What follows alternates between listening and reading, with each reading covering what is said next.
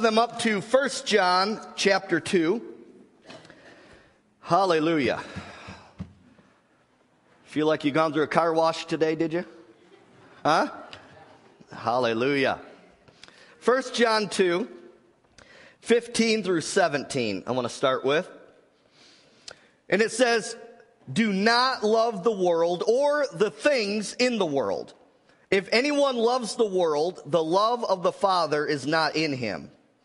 For all that is in the world, the lust of the flesh, the lust of the eyes, and the pride of life, is not of the Father, but is of the world. And the world is passing away." Underline this. "And the lust of it. But he who does the will of God abides forever." Go to Romans chapter 8 quickly. Romans chapter 8, 14. And it says these words. "For as many as are led by the Spirit of God," by the Holy Spirit, "these are the sons of God." Now, I want to talk about a place that every Christian, every person should be acquainted with in their life. And that is the will of God. Every person should be acquainted with the will of God. Every person should know their purpose in life and fulfill it. You know, one of my instructors when I was down in Bible school, down at Rhema Bible Training Center in Tulsa, he got up one day in class and he said, "I want to let all of you know," he says, I don't live in Tulsa, Oklahoma. I live in the will of God." And that hit me like a ton of bricks. That's beautiful. Amen. We need to live in the will of God because God has a place for you to be. And that is where your provision is in this life, in His will. And if you're not in that place, you will be miserable and you will never fulfill your God-given purpose on this earth. See, living in the will of God or the plan of God for your life is a glorious thing. To know that you are fulfilling your purpose in life that was determined by your Creator. The one that formed you in your mother's womb. Think about that. There is no sweeter peace. How many of you know what I'm talking about?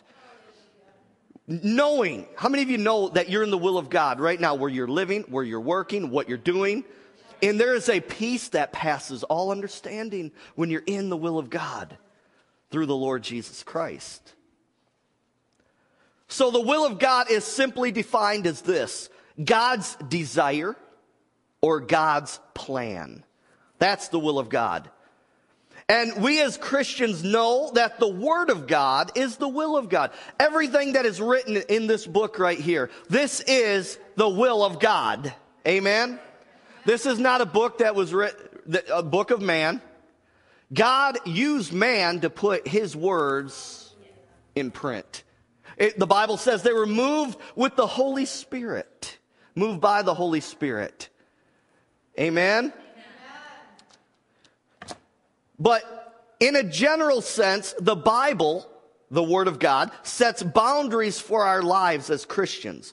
It reveals to us the will of God concerning His moral law and standards for living a victorious life on this earth. How many of you know what I'm talking about? The Word of God, it reveals to us spiritual laws to live by. And how many of you know, just like any law in the natural, if you break a law, there's a price to pay. See, there's a book out in, you know, the Ten Commandments, right? I seen a title of a book, and it said, "The Tender Commandments." Because it's God revealing to us how to walk in His blessing. See, He's not just trying to whip us around. He's not trying to, you know what I'm saying? Being a dictator, I mean, with a bad attitude against you, wants to whip you when you mess up. No, He gave us His Word to show us how to walk in His blessing. And it's up to you and I to do that. He put it out there, but we got to live it. Amen? Amen? So God's commands are simply Him revealing to us how to live and dwell in His will in his overall plan. But today, I am going to more so talk about the will of God pertaining to your personal life. Your personal life. Listen to me here. I'm talking about, what about the everyday decisions? What college should I go to? What job should I take? What church should I attend? Come on. What flight should I take? What route should I take? Are you hearing me? Because, I mean, let's face it. I mean, you can't go to the Bible and, you know, Lord, I need to know what college to attend. Well, you're not going to flip in here and say, well, Mary Jo has to go to Michigan State University. Oh, good. Well, that settles it, you know. Well, how are we supposed to know these things? By the Spirit of God. And today I want to talk about how to follow the will of God in a practical, personal sense. Practical, everyday decisions. See, the Apostle Paul would make statements in the Word of God to different churches in different cities. He would say, I'll come to you if the Lord wills. Think about that. He said, I want to come to you. I want to come and visit you in this city if the Lord wills. Right. So, how did Paul know if the Lord willed it then? Think about it. How did he know if the Holy Spirit was putting the brakes on him going to a certain city at a specific time? How do you know if you're sitting at the airport, you're sitting at Metro Airport, you're about ready to jump on a plane to Phoenix, Arizona? How do you know if you shouldn't get on that airplane? Oh, I'm getting practical today. You want to hear this? See, when Jesus walked this earth in the flesh, he said this about the will of God in John 4:34. Jesus said, my food, King James says my meat, my strength, my nourishment is to do the will of him that sent me and to finish his work. Right. Each and every one of you has a purpose, a God-given purpose to fulfill. But guess what? Your purpose is not like my purpose. My purpose is not like your purpose. Now, we as the body of Christ, the Bible reveals a corporate purpose.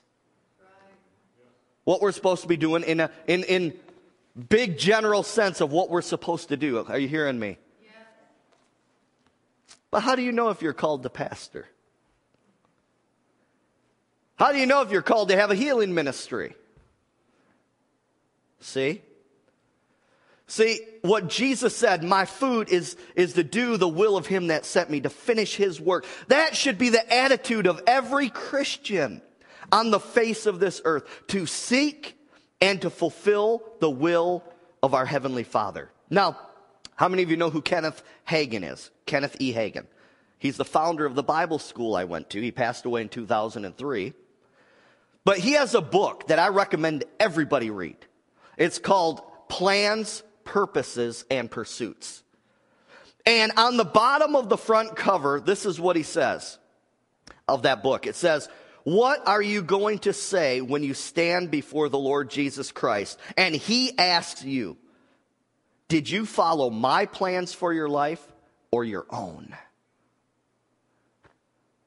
Think about that. If we went up now, we got beamed up right now in the rapture, okay? Jesus come back with the saints. Boom, it's judgment time. We stand before him, and he asked that question to you. How could you answer him right now where your life is at? Right now. Think about that. So I want to share with you some scriptures that talk about the will of God.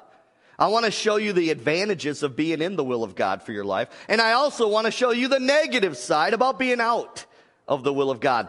So go to Psalm 127 verse 1. Psalm 127 verse 1. This may be one of the most important messages you will ever hear. having to do with your Christian walk. Because in some cases, it could mean life or death, being led by the Holy Spirit on this earth. How many of you know we're living on an earth right now? I mean, it's messed up. There's a lot of trash out there.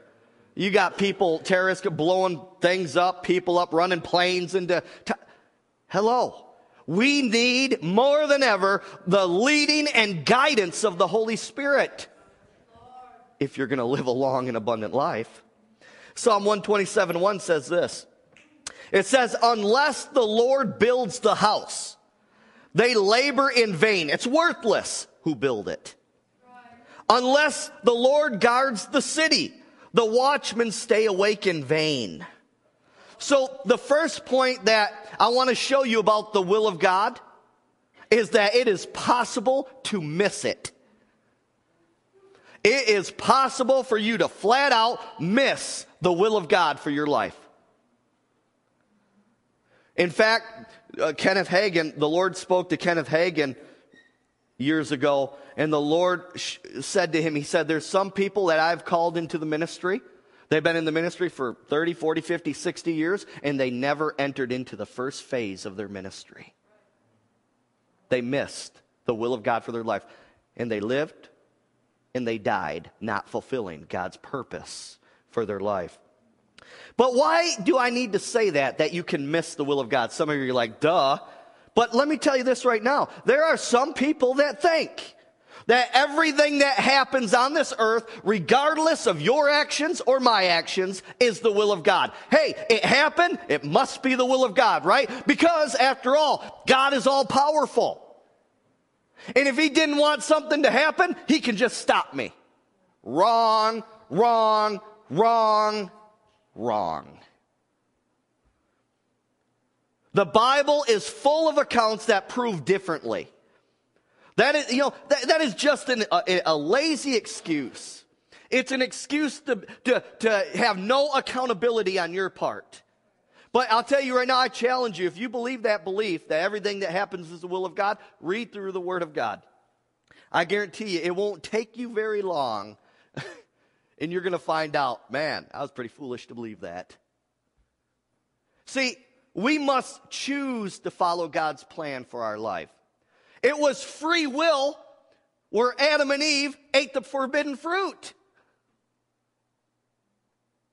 Let me ask you this. Do you believe it was the will of God for them to eat that forbidden fruit? Come on, little theology 101 here. Do you believe that it was the will of God for them to eat the forbidden fruit? That's right. It wasn't. Because if you think it was, you know what you're saying? Sin is the will of God. How many here believe that sin is the will of God? If you do, we'll get you saved after the service. Amen.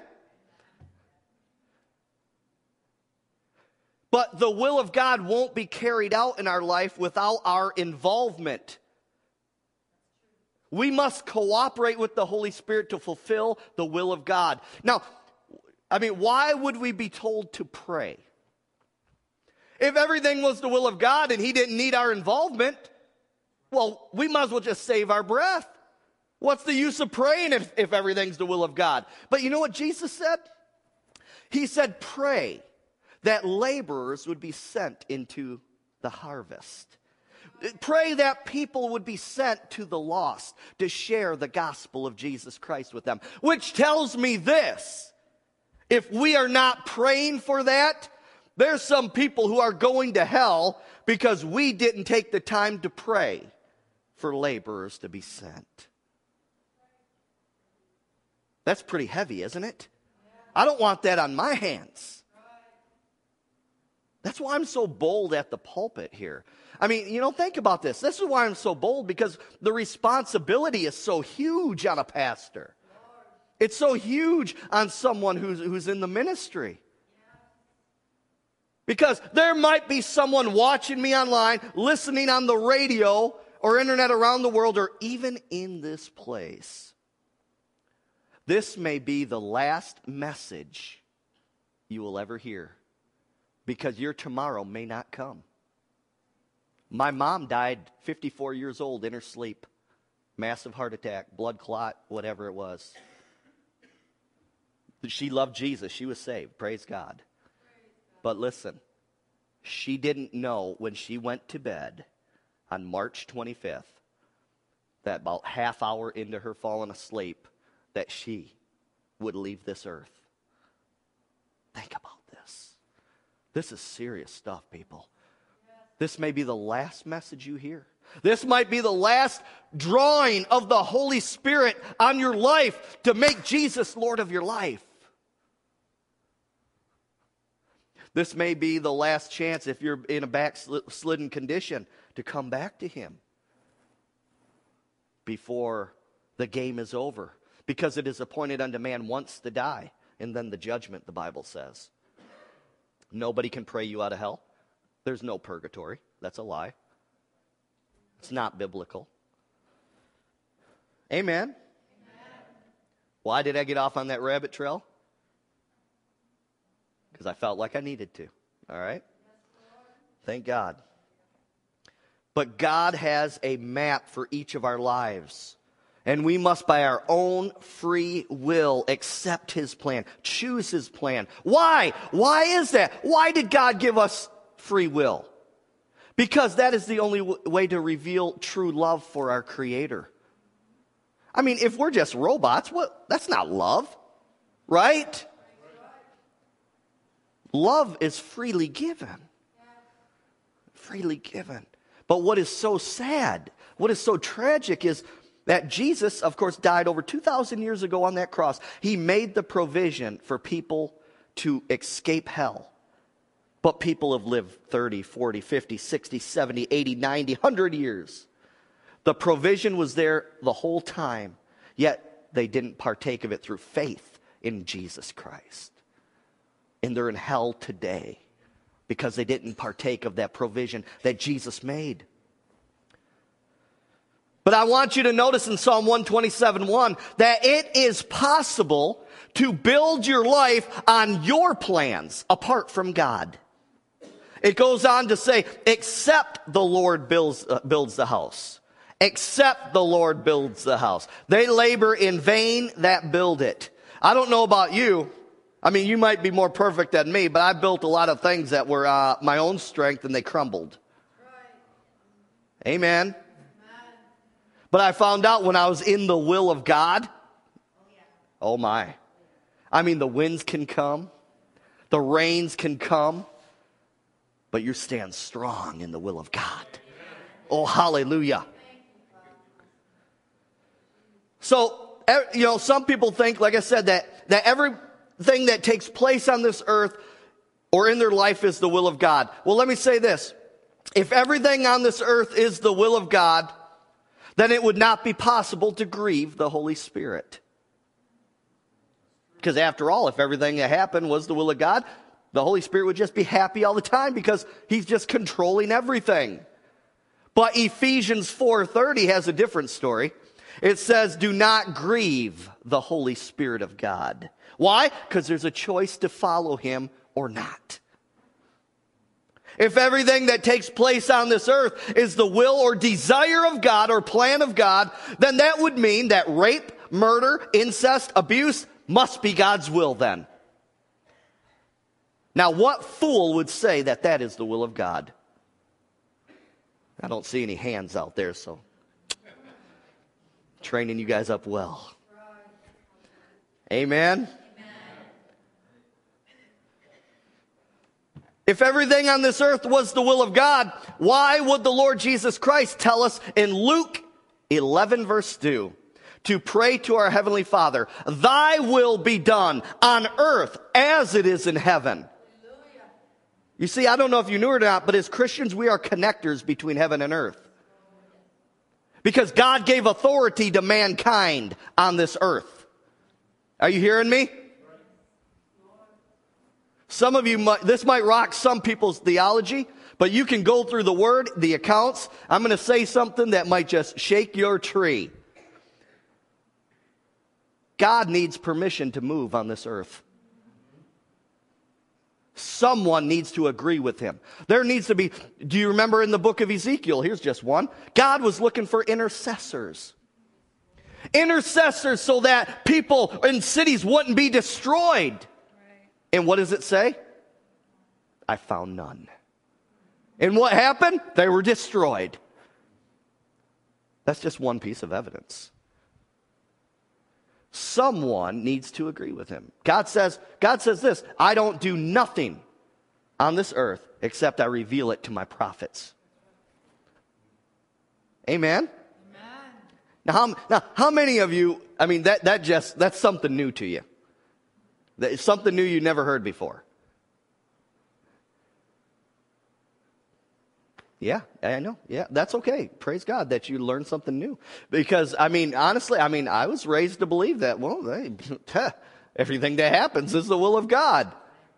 I don't have any part in this thing. You know what? God is in control. God is in control. Now, I'm not being blasphemous about this. You know what I'm saying? You got to feel my heart. I'm not being blasphemous about this. What I'm saying is God has given authority in control to us.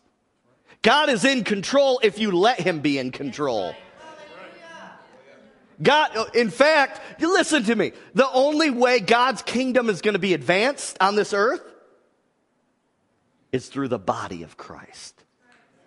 Because you know what? Jesus isn't coming back off of his throne. He's not coming down from heaven to come and cast those devils out of people who are bound. Who's supposed to do it? These signs shall follow them who believe.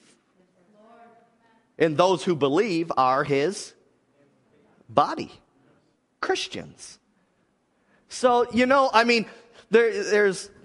Whenever I hear that phrase of, oh, God's in control. Like, yeah, you know, I hate to be a party pooper on that, you know, but it's like, I always want to jump in and say, yeah, he is if you let him. You know what I'm saying? Yeah. Hold on. I got something that's coming to me here. I love the impromptu stuff. All right. Let me see something real quick. Okay. Let's go to Romans 8:28 real quick. Romans 8:28 says this. And we know that all things work together for good to those that love God, to those who are the called according to his purpose. So for all things to work together for the good. Can God turn around something bad that Satan has done in your life or the evil spirits have done? Absolutely he can. The worst situation ever that's going on in your life right now that you can't see any way out of, can God get you out of it and turn it around for his glory? Yes. What's the two conditions, though, that need to be there for that to take place? You need to love God, not forsake him in the storm, and called according to his purpose in his will. Are you following me? See, how many of you know, you've been there, I've been there. I mean, when you're in the midst of a trial, you fall away from God. You know what I'm saying? You fall away. You backslide. You're just not seeking him like you know you should. You're not getting into the word like you know you should. Well, that thing cannot be turned around for good then until you get your butt in gear and follow God and cling to him. Amen? Amen? All right. I had to go off on that.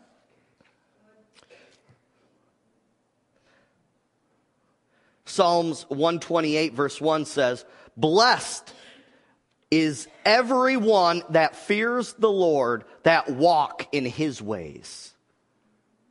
Blessed. Who wants to be blessed?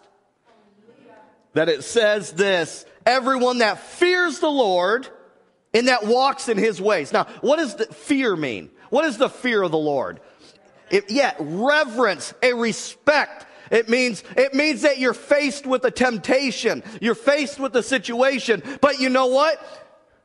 Boom. I remember now in the Word of God, this is not a good thing to go do. I'm not going to do it. You turn and walk away. What did you have? You had more respect for the Word of God than for sin. Does that make sense to you? Reverence, a respect. We're hitting some important points here today. Very important points. I just feel like we're hitting a bullseye in the spirit today. So it is possible to walk in your own way and not God's way. Just be aware of that. Now, to be able to know the will of God for your life, you must renew your mind with the Word of God. Go to Romans 12. We go there quite a bit, but you know what? We're going to keep going there. I heard something. There's someone sent an email to me that really encouraged me. That said that someone has to listen to your sermon 7 times to retain 20% of what you're saying. Great. You know, I'm thinking maybe next week I'm going to take a quiz on what I'm preaching right now and see how much you remember. I'm kidding. Maybe I'm not. Okay. Romans 12, 1 and 2. It says, I beseech you therefore, brethren, Christians, by the mercies of God, that you present your bodies a living sacrifice, holy,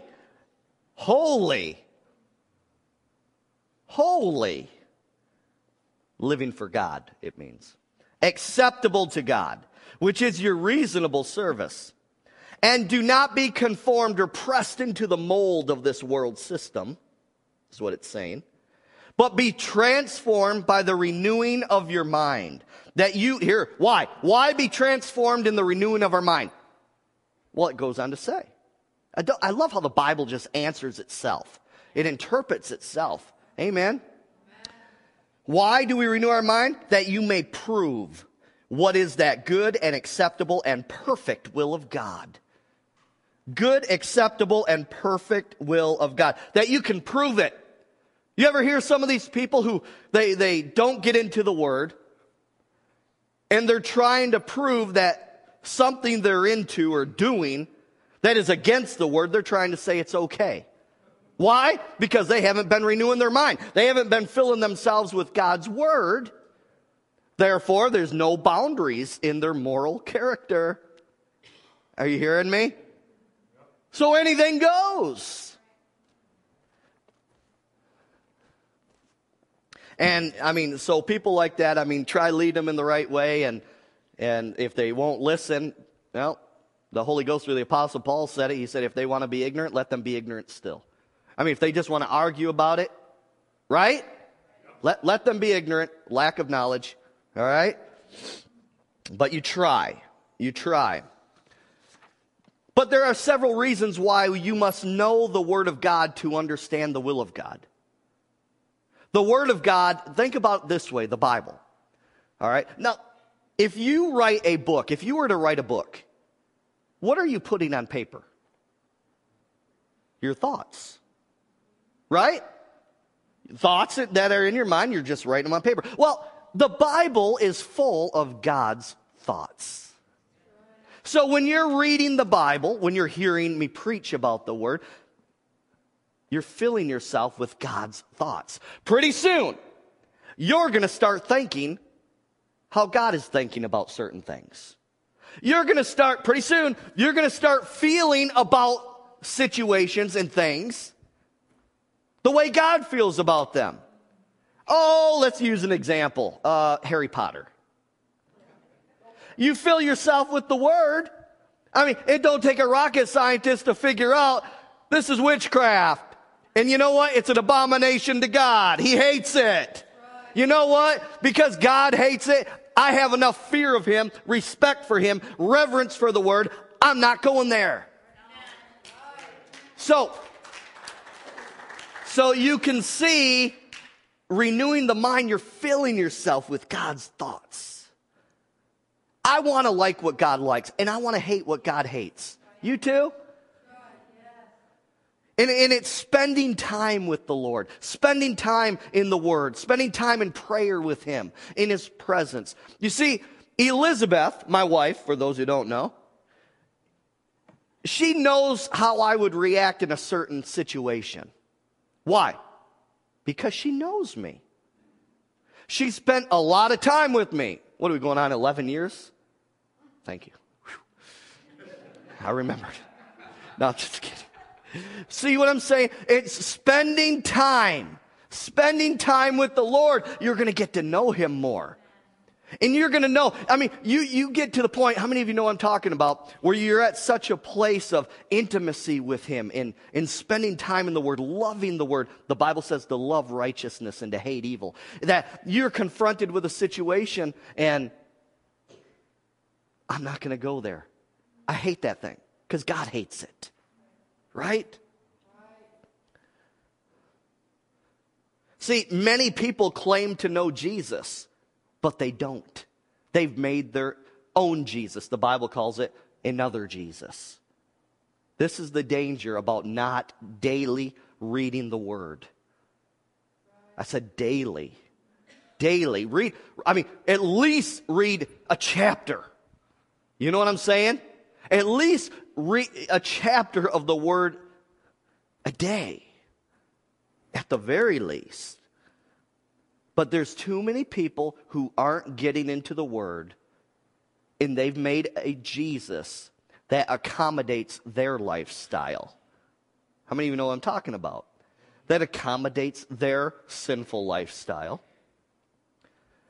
But that's not the Jesus of the Bible. All right? Hebrews 4:12. Go there with me. Hebrews 4:12. You know, the Jeremiah 23:29 talks about the Word of God being like a hammer. We need the every time. Think about this. Every time you read the Word of God, every time you come to hear a sermon, it's like a hammer. There's how many of you know we all have hard places in our heart, right? So the more we hear the Word of God, boom, it's chipping away that stone, chipping it away so we can have a soft heart toward the Lord. It says this in Hebrews 4:12, "For the word of God is living and powerful and sharper than any two-edged sword, piercing even to the division of soul and spirit and of the joints and marrows, and is a discerner of the thoughts and intents of your heart," your motives. See, the Word of God is the only thing that is able to separate your soul and spirit. How many of you know you're a spirit? You're a spirit being. Do you know that? You're a spirit being. You possess a soul, mind, will, and emotions, and you live in a physical body. And the Word of God, when the Word of God comes forward, and this is why it's so powerful, it's sharper than any two-edged sword. Those thoughts that you're thinking that are contrary to the Word, it comes right around and it cuts those suckers off. And it's a discerner. I mean, it reveals, it exposes the unscriptural things that you're holding on to in your life, that are hindering you in your life. So if you're in a service, if you're in this service right now, if you're go to another church, whatever, and you're hearing the Word and you're feeling uncomfortable, I mean, man, you're squirming around in your seat. You can't wait to get out of there. Just know that's a good place to be. Just know sometimes it is healthy to feel that way sometimes. I mean, if I'm walking out of a place and I'm, hey, there's no conviction. There's no preaching on things that are wrong. Beware. Beware. Amen? We need to hear the full truth, even if it's unpleasant for the moment. Take correction. Take correction. Amen? Amen. All right. So it's the Word of God is the only thing that is able to separate your soul and spirit. In other words, it'll help you determine, listen, if something is birthed out of your soul, your mind, will, and emotions, your flesh, or from the Holy Spirit. Now remember, if you're a Christian today, the Holy Spirit lives inside of your spirit, man. All right? Follow me here. And when you became born again or saved, Ephesians 4:24 says that your spirit was it became created in righteousness and true holiness. So when you're a Christian, you should have a desire to do right. You should have a longing to do right. Now, you always are going to contend with the temptations of your flesh. And that comes from the soul, right? But there should be a part of you that wants to do good. Are you following me? In other words, your spirit man, the real you, wants to obey God. It wants to walk in. It wants to stay in the will of God. On the other hand, your soul, your mind, will, and emotions, part of your flesh, it does not necessarily want to go in the way of God. And that is the part that needs to be renewed with the Bible, with the Word of God. Right. See, when you got saved, your soul didn't get saved. How many of you heard that before where, oh, my soul got saved? You know, we kind of use. But really, in theological terms, your spirit man got saved. You got to renew your mind. You got to renew your soul. I mean, I'm just talking on terminology now, biblical terminology here. All right? All right. But your soul would rather go in the way that looks and feels more appealing to your natural senses, to your fleshly desires, all right? But if you're renewing your mind on a daily basis, listen to me, if you're renewing your mind on a daily basis by reading the Word of God and you're honestly seeking the Lord, you want to know what's going to happen? That little disconnection between your spirit man and your soul, as you renew your mind, you're lining them up. Think about that. Are you still awake out there? I mean, are you so in awe by my illustration? Yeah, that's powerful, huh? I'm almost done. Proverbs 20:27. Proverbs 20:27. I know I'm going a little bit over here, but it's good. Proverbs 20:27. You never know what to expect when you come to RCC. And you know what? I like it that way. Think about it. I mean, it's like churches can do either one of two things. Churches can do either one of two things. Listen to me. When people come in, they can the leaders of the church have to make a decision. If people are griping about something, the leader conforms to the people, or the people just take what they can get when they come in and willingly sit down in these seats. See, this is why you have a lot of seeker-sensitive churches that won't talk about sin. They won't talk about major issues that offend people. Why? Because they tweak their message with the visitors who are coming in. I say, hey, I'm just going to give the full Word of God. If they don't like it, they're free to go. Right? I say, people conform to the Word. Amen? That goes for me too. Amen? Proverbs 20:27.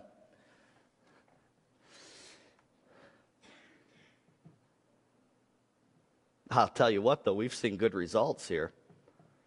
If people will just stick it out, yeah, they might get offended.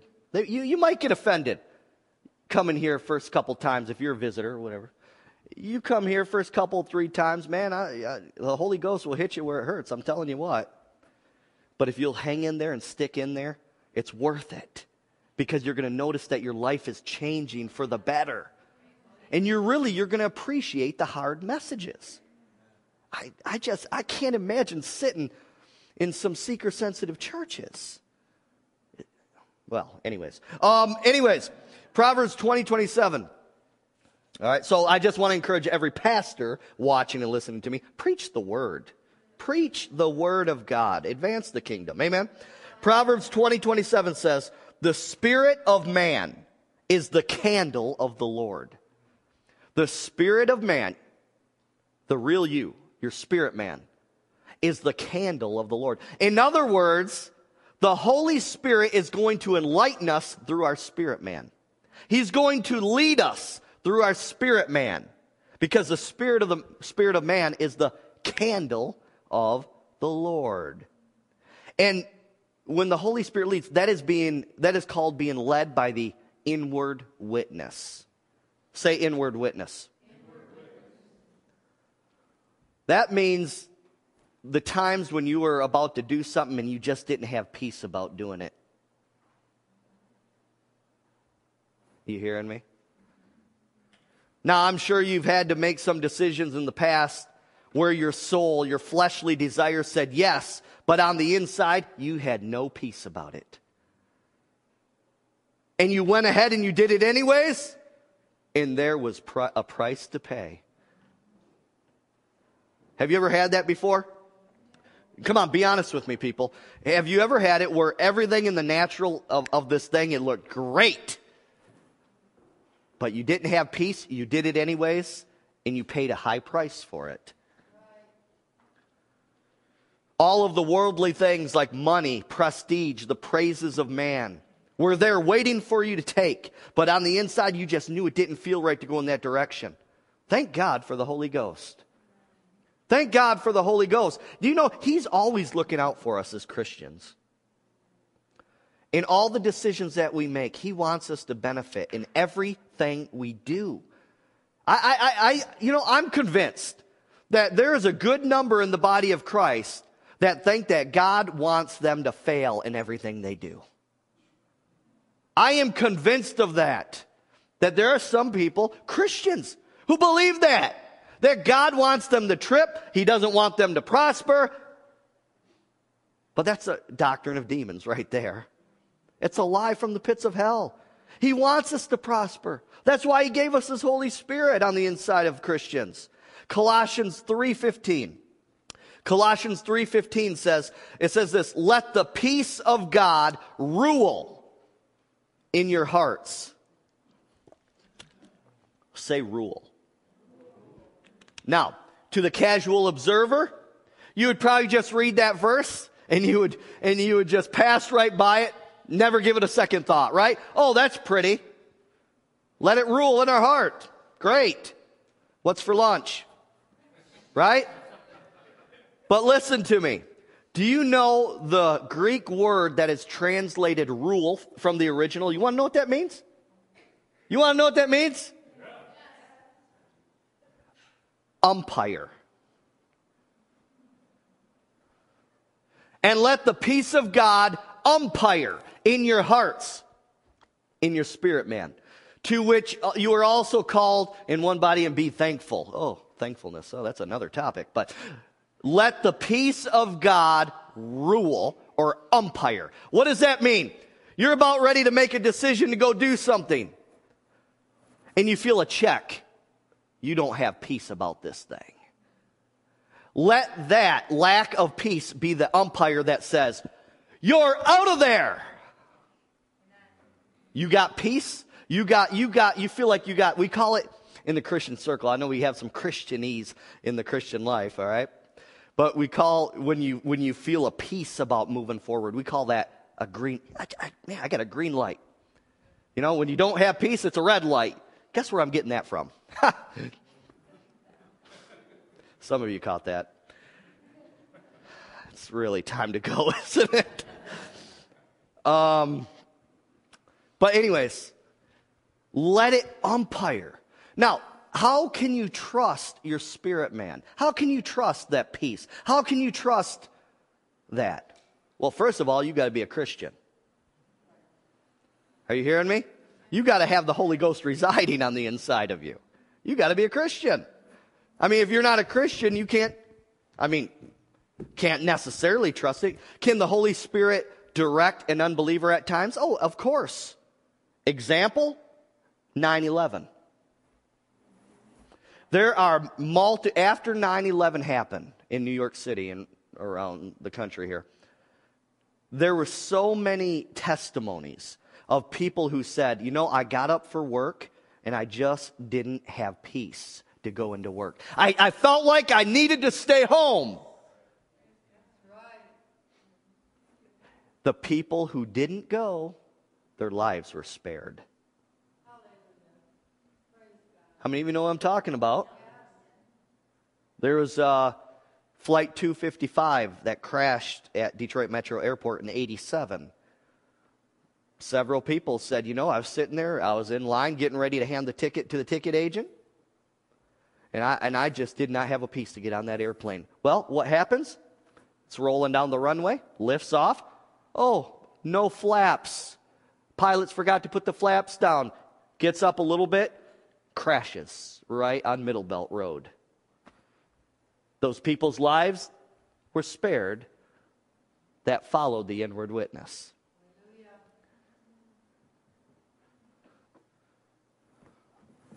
I'm telling you, this is so crucial. Life or death in certain situations. Let me tell you something else. I feel like I need to tell this testimony. Bea said I could tell it.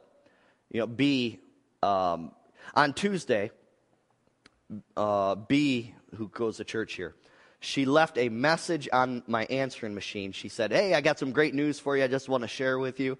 Well, I come in on Wednesday, me and my dad. It was Brooke's birthday, all right? And my dad was in town, and we had to run to Walmart, get the cake and all this stuff. And so I come in on Wednesday to check the messages here, and had to do some stuff real quick in the church. I'm like, Dad, just hang out a little bit. I'll be with you in a minute. I check the answer machine, and I hear Bea's message. I didn't know when she called. So I was like, all right, well, I'm here at the church. I'm just going to give her a call. I give her a call, and she answers. And she's totally out of it. She's like, words that she's saying is not making sense. She's like, oh, I'm shaking all over. I'm thinking, oh my goodness. I mean, I'm thinking heart attack. There's something physically wrong with her. There was an emergency going on. She goes, I go, B, do you want me to call the ambulance for you? She goes, no, just call one of my children. Call one of my children. B, are you sure you don't want me to call the ambulance for you? No, call my children. All right, I'm going to do it now. I called Tina, her daughter, and she went over there. Well, obviously B didn't have enough sense, because she was out of it, to pick up the phone and dial for herself. She ended up having a fever of 103. She accidentally took more of her pain medication than she should have. Her blood pressure was all out of whack, urinary tract infection. And my point is this. I could have easily said, I could have just ignored that feeling to call her, and could have said, you know what, I'm kind of busy here. I got Brooke's birthday. I'll talk to B later on.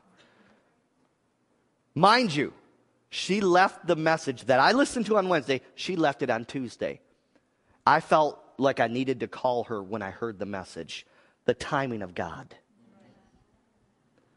The doctor said it was extremely serious. Bea even told me, she said, if the Lord wouldn't have led you to call or get help, I might not be here today. Praise God. Now, someone else, who was it? Yes, Angela told me. And when I was telling Angela this at service, she goes, you know what? Bea was coming to my mind. She was coming to my mind today a lot. I go, what time? She said around noon. I said, that's when I called Bea. My point, God is watching over his people. Oh, I feel the presence of God right now. God is watching over his people. Look at the timing. My point is this also, being led by the Holy Spirit. That's all in line with what I'm talking about. How many of you have had a picture of someone come in your mind, or you had an impression of someone that you really needed to call them? I got to get in touch with this person, but you kind of just shrug it off. You put it off. Man, I got to get in touch with this person. You shrug it off. That's the Holy Ghost telling you to contact that person.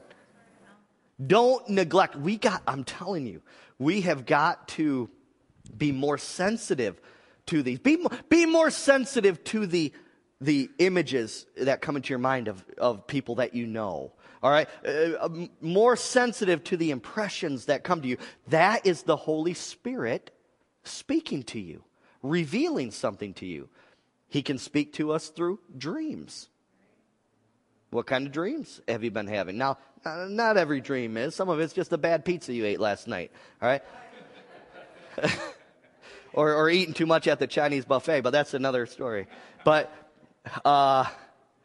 just pay attention. Say, pay attention. Pay attention. Because it could be the Holy Spirit, and you could be the answer to someone's prayer. I'm telling you, you could be a lifesaver for someone. I'm feeling that so strong right now. Yeah. That you could be the very one that God's tapping on your shoulder to contact that individual. Someone who's suicidal. There's many testimonies I've heard people say when, man, I felt like I needed to call this person, and when I did, they said they had a gun to their head. And I talked them out of it. Timing is everything. And the Holy Ghost is the best dispatcher in the universe. Hallelujah. Amen? Amen. Wow. Let me show you something real quick. Go to Acts 27.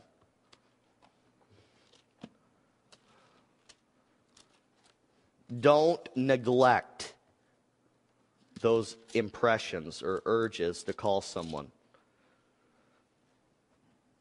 Man, I feel like I got to call someone and tell them about Jesus today. That could be their last chance to hear about Jesus. Amen? Amen. Acts 27, 7-11. This is an account of the Apostle Paul. All right, listen to this. When we had sailed slowly many days and arrived with difficulty off, whatever it is, the wind not permitting us to proceed, we sailed under the shelter of Crete of Salmon. Passing it with difficulty, we came to a place called Fair Havens, near the city of Lasea. Now, when much time had been spent, and sailing was now dangerous, because the fast was already over, meaning some things they were doing, and religious things they were doing, Paul advised them, saying, men, listen to what Paul said. Men, I perceive, underline that word. You ever perceive something? Just something don't feel right. He said, men, I perceive that this voyage will end with disaster and much loss, not only of the cargo and ship, but also of our lives. Nevertheless, the centurion was more persuaded by the helmsman and the owners of the ship than by the things spoken by Paul. The Holy Ghost was showing Paul, don't get on that ship. He said, sirs, I perceive. I perceive. What's he talking about? The inward witness. Red light. This don't feel good, people. This don't feel right. But look at verse 21. But after long abstinence, so they ended up going, and now we're on 21. But after long abstinence from food, then Paul stood in the midst of them and said, men, listen to what he says, men, you should have listened to me and not have sailed from Crete and incurred this disaster and loss. Well, why'd you get on it, Paul?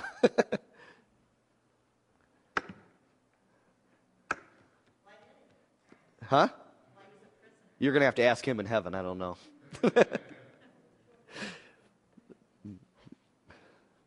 But this account makes me wonder, how many things have we suffered in our life when we disobeyed the inward witness of the Holy Spirit, the prompting of the Holy Spirit to avoid something? But we went on anyways, and we let the floodgates of hell open in our life. I just want to encourage you, be more in tune. That's a good phrase. Be more in tune.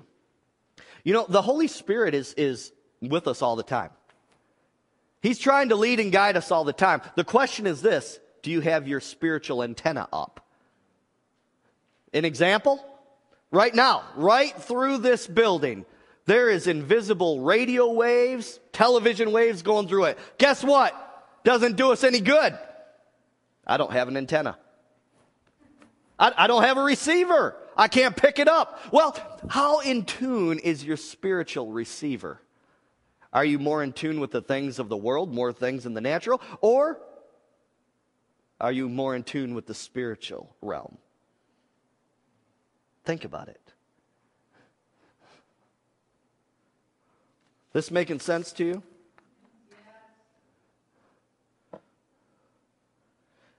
Just I won't read it, but in 1 Kings 17, the last thing I want to talk about, 1 Kings 17, verses 2 through 6, the Lord told Elijah the prophet, he said, go to this certain brook. He goes, and when you're there, I'm going to have a raven come and feed you. There. Hallelujah.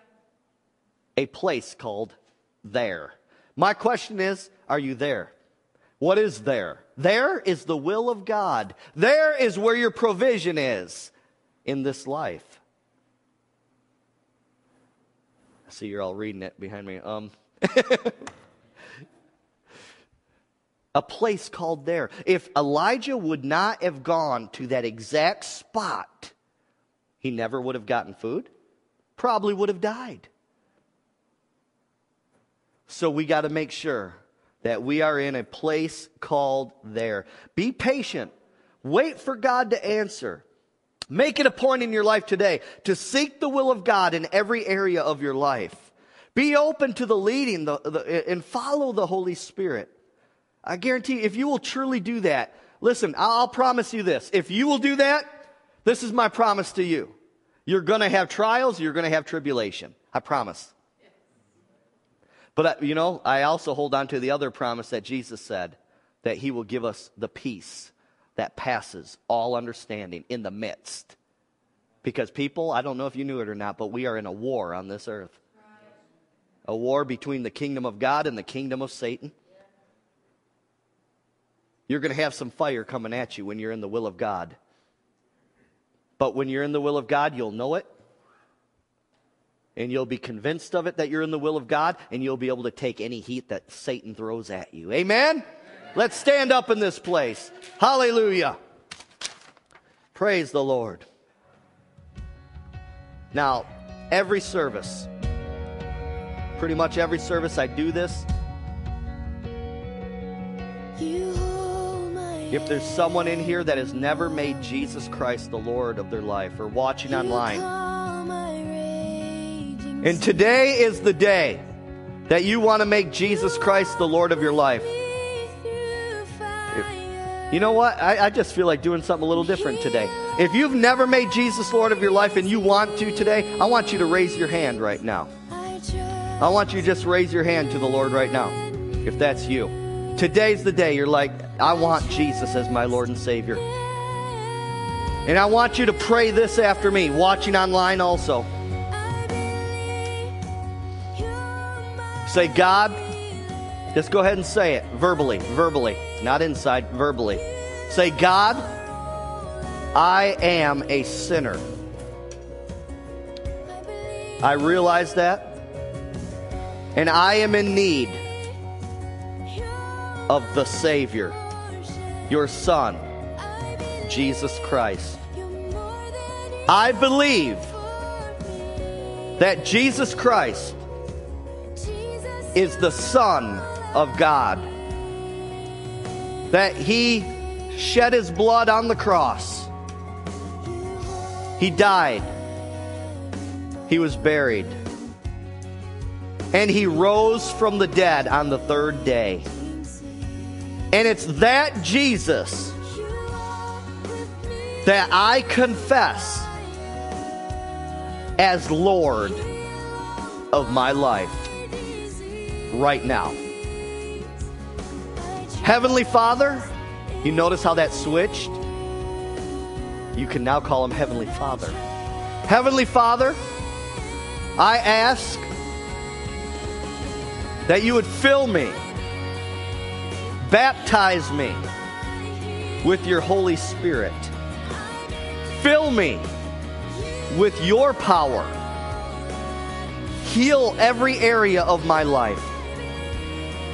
I renounce Satan. I renounce every evil spirit. I renounce Satan's kingdom. And right now, I declare that I am a member of the kingdom of God and a child of God. Hallelujah. Praise the Lord.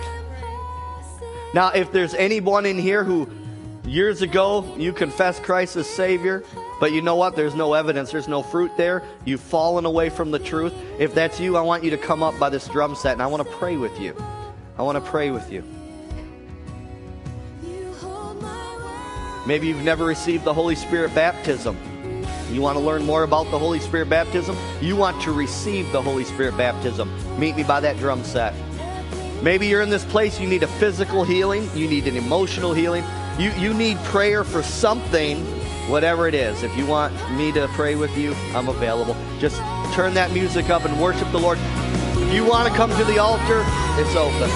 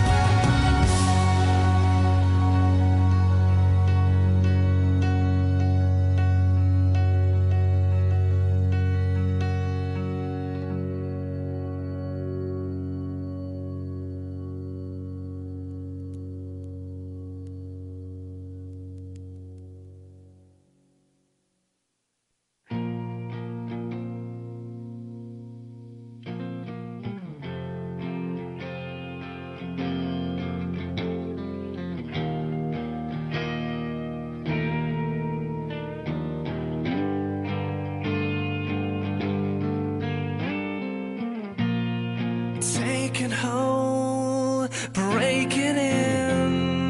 The pressure's on me to circulate. Mesmerized and taken in. I'm moving slow so it resonates. It's time to rest, not to sleep away. My thoughts alone try to complicate. I'll do my best and be myself and not impersonate. I tried so hard to not walk away, and when things don't go my way, I still carry on and on just the same.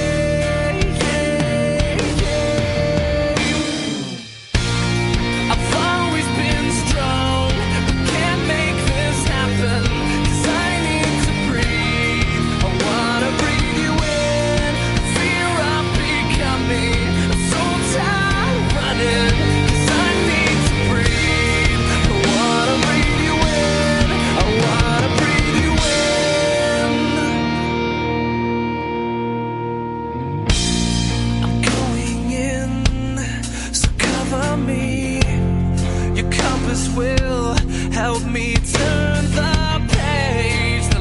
Stock I'll never be, because I won't let them take me.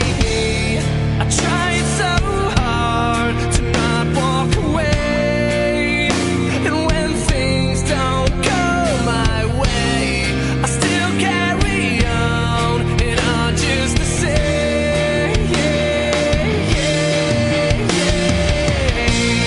I've always been strong. Happen.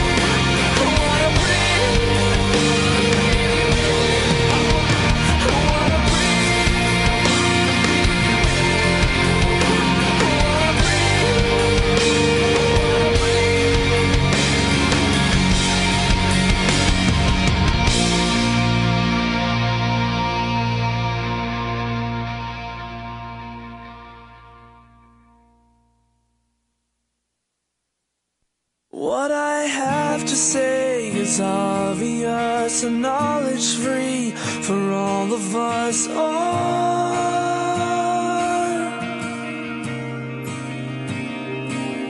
Your word leaves us with no excuse. The paths we choose make us who we are. There's a breeze blowing through here tonight. So I praise and adore you, lay it all down before you. In every way you're beautiful.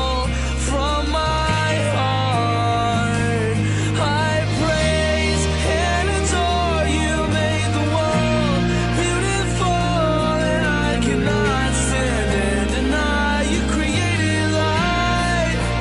Some live without it.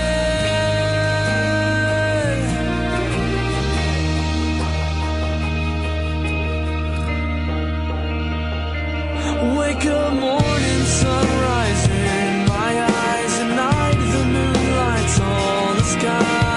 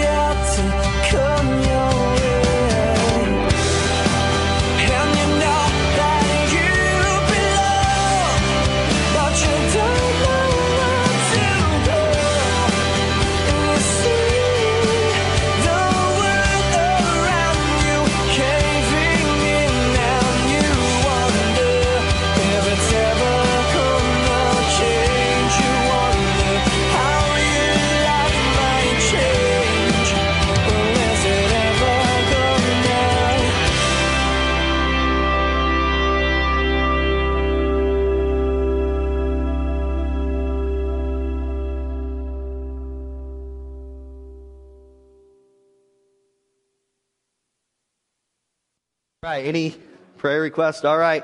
I know we're gone a little fast, but it's all right. If you have to go, don't let us hold you up. Just we're almost through. Hallelujah. Oh my. All right, good. All right. Okay, Joe, Pastor Joe and Ann, they want confirmation to move back and a house and a job. So, Father, I agree right now with Pastor Joe and Ann and the family. Lord, I pray that you'd open the door for them, Lord, to be in your perfect will. Lord, they have a desire to come back here. So we're taking it by faith, Lord, that you are going to open a door for them, that he can be used, Lord God, in this area, this region, like never before. So I pray every hindrance to that would be removed in Jesus' name, and that they would be able to come back, Lord God, and fulfill your plan and purpose for their lives. In Jesus' name. Pray for those who lost loved ones in the World Trade Center attacks. Including a friend of mine on Facebook. I didn't know this, but his daughter died in the 9/11 attacks. So, Father, in the name of Jesus, I pray that your peace that passes all understanding would come upon the family members that lost family members and friends in the World Trade Center attacks, Lord God, on 9/11. Lord, as this anniversary is coming around for the attacks, Lord, just let your Holy Spirit draw every person closer to you, Lord, closer to you than ever before, and that you would heal their brokenness, their broken heart. Sure, the void's always going to be there, but Lord, heal the pain of the loss of those loved ones in Jesus' name. And Lord, we lift up Stacy, Lord, and her husband. Lord, I just pray for healing for both of them, Lord, in their marriage, in their physical bodies. Lord God, they want to be in your perfect plan and purpose for their life. So, Lord, I just pray that you would give them wisdom, that you would lead and guide them into all truth, Lord. Lead and guide them into all truth. And I just pray that you would give them discernment to see the pits, traps, and snares of Satan that would try to trip them up. So, Lord God, I just pray that your Holy Spirit would minister to Stacy and her husband. Draw them closer to your son Jesus than ever before, that they would walk in that intimacy level with you. In Jesus' name. And everyone said? Amen. All right. Thank you, everyone watching. Be sure to tune in next Sunday, revivalchristian.org. God bless you. Praise God. Thank you, visitors, for coming today. Had a great time. Come on back. Amen. All right.